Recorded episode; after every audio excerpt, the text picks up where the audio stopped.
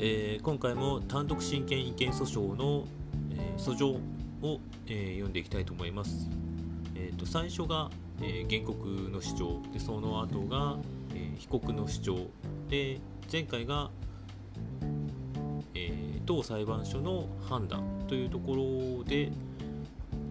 え今までの共同親権について、え国の動きであるとか報道であるとかっていうところを読みました。で今回争点ですね。争点本件規定を開廃しなかったという立法作為の違法性について括弧1国家賠償法上の違法性について国会議員の立法行為または立法作為が国家賠償法第1条1項の適用上違法となるかどうかは国会議員の立法過程における行動が個々の国民に対して負う義務上の法的義務に違反したかどうかの問題であり立法の内容の違憲性の問題とは区別されるべきものであるそして上記行動についての評価は原則として国民の政治的判断に委ねられるべき事柄であって仮に当該立法の内容が憲法の規定に違反するものであるとしてもそれゆえに国会議員の立法行為または立法作為が直ちに国家賠償法1条1項の適用上違法の評価を受けるものではない。もっとも法律の規定が憲法上保障されまたは保護されている権利利益を合理的な理由なく制約するものとして憲法の規定に違反するものであることが明白であるにもかかわらず国会が正当な理由なく長期にわたってその開廃等の立法措置を怠る場合などにおいては国会議員の立法過程における行動が上記職務上の法的義務に違反したものとして例外的にその立法不作為は国家賠償法1条1項の規定の適用上違法の評価を受けることがあると言うべきである。したがって本件については本件規定が憲法上保障されまたは保護されている権利利益を合理的な理由なく制約するものとして憲法の規定に違反するものであることが明白であるか否かまたそうであるのに国会が正当な理由なく長期にわたってその開廃等の立法措置を怠っていると言える場合か否かを検討することとなる。括弧に憲法13条違反について原告は自らの子の成長と養育に関与することが親の人格的な生存にとって不可欠で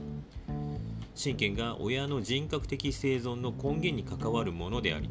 また旭川学手事件判決がこの教育について最も基本的には親が子の自然的関係に基づいて子に対して行う養育看護作用の一環であり親が一定の決定権を有する旨を判事し諸外国の憲法等においても親権親が子の育成及び教育をする権利が自然権として保護されていることに照らすと。親権が人格権人格権または幸福追求権の一内容として憲法13条により保障されており一方未成年の子が父母の共同親権の下で養育される権利成人するまで父母と同様に触れ合いながら精神的に成長する権利がこの人格的生存にとって重要であるから道場により保障され保障されていると主張する。原告が本件において問題とする親権は民法819条2項の規定に基づき裁判所が親権者を定めることにより父または母の一方に帰属することとなる親権。すなわち民法上の親権であるから以下その点を踏まえつつまた具体的な法制度を離れて権利利益を抽象的に論ずることも相当でないから具体的な法制度である親権制度との関係で検討する。あ民法は親権者においてこの看護及び教育する権利括弧820条を付与するほかこの居所の指定821条子に対する懲戒822条子が職業を営むことの許可等823条この財産の管理及び同財産に関する法律行為についての代表824条をする各種権限を有するものとしているが一方で民法820条は親権を行う者はその利益のためにこの看護及び教育とする権利を有し義務を負うと規定し親権の中核をなすと考えられるこの看護及び教育をする権利がこの利益のために行使されなければならずまた親権者の義務でもあることを明示している。また民法においては親権喪失の審判834条親権停止の審判834条の2または管理喪失権の審判835条の各制度が設けられ家庭裁判所における貢献的な関与が定められているがその要件としてこの利益を著しく害するまたは害するとされあるいは競技上の離婚の際に父母の協議で離婚後の看護事項を定めるにあたってはこの利益を最も優先して考慮しなければならない。766条1項とされるなど民法の定める親権制度がこの利益のためにこの利益のためのものであることが明示されている。このような親権についての各規定の在り方を見ると親権者たる親は子について当該子にとって何が適切な看護及び教育であるか親権を行うにあたって考慮すべきこの利益が何かを判断するための第一次的な裁量権限及びそれに基づく決定権限を有するがこれらの権限は子との間でのみ行使され親とは別人格の子の自律的意思決定に対して一定の制約をもたらし得る形で行使されるものでないあるばかりか。その権限の行使にあたってはこの利益のために行使しなければならないという制約がありそれが親自身の看護及び教育の義務にもなっている。そうすると親権はあくまでもこのための利他的な権限でありその行使をするが田舎についての自由がない特殊な法的な地位であると言わざるを得ず憲法が定める他の人権とりわけいわゆる精神的自由権とは本質を意にするというべきである。また親権をその行使を受けるこの側から検討しても子は親権の法的性質をどのように考えようとも親による親権の行使に対する受け手の側にとどまらざるを得ず憲法上はもちろん民法上も子が親に対し具体的にいかなる権利を有するかもつまびらかではないから子において原告が主張するような父母の共同親権のもとで養育され養育される権利ひいては成人するまで父母と同様に触れ合いながら精神的に成長する権利を有する者とは消されず親権の特殊性について上記判断を左右するものではない。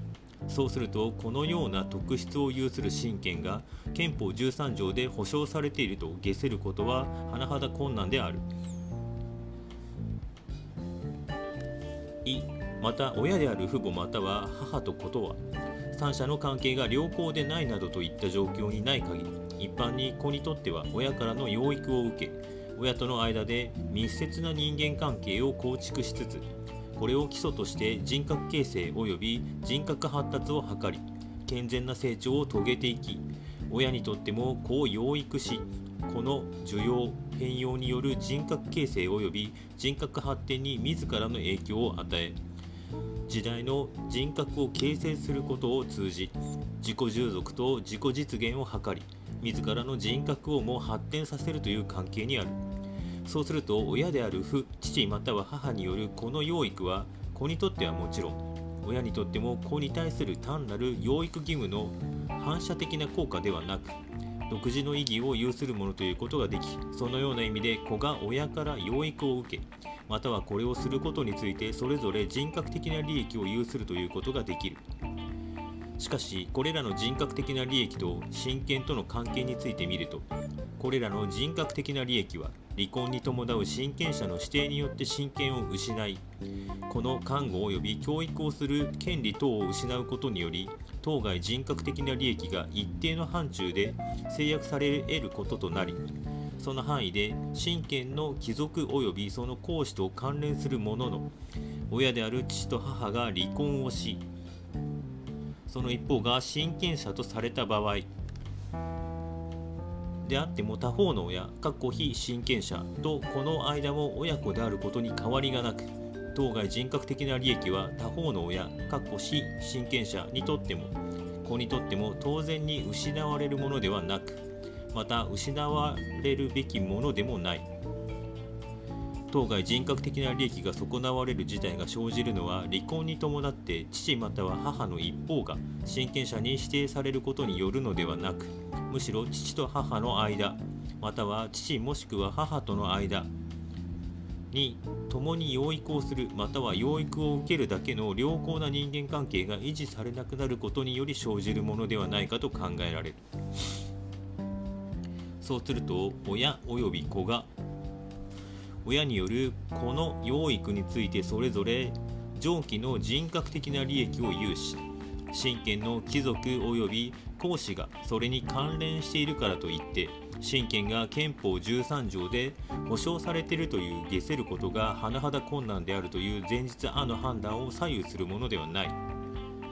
なお離婚に伴う親権者の指定によって親権を失いこの看護及び教育をする権利等を失うことにより親及び子がそれぞれ有する上記の人格的な利益に対する一定の範囲での制約については当該人格的な利益が憲法が予定する家族の根幹に関わる人格的な利益であると下せることから我が国の憲法上の解釈としては口述する通り憲法24条2項の婚姻及び家族に関するその他の事項にあたる。親権制度に関する具体的な法制度を構築する際に考慮されるべき要素の一つとなり一つとなり国会に与えられた裁量権の限界を課すものと位置する位置づけするのが相当である。う原告は親権が憲法13条で保障されていることを基礎づけると根拠として旭川学手事件判決並びに諸外国の法制度及び裁判例を指摘する。しかし旭川学手事件判決はこの教育について国家の干渉を制限する観点から親に一定の決定機能がある旨を判事したものでそれを超え親権が憲法13条により保障された権利であるという判断を示したものではなくその趣旨を含むものとも下されない。また諸外国の法制度及び裁判例の状況は前期1の認定事実以下認定事実という1の通りであるがこのような状況は親権制度の在り方に関する議論の上で参考にされるべき事情とはなり得るにせよ我が国の憲法の解釈に直ちに影響を及ぼす事情であるとは言えず前期「あ」及び「い」の判断を左右するものではない。え以上で設置したところによれば本件規定が憲法13条に違反することが明白であるということはできない。うーんなかなか読みにくいし分かりにくいですね ちょっとでも長くなってしまうので続きはまた次回読みたいと思います。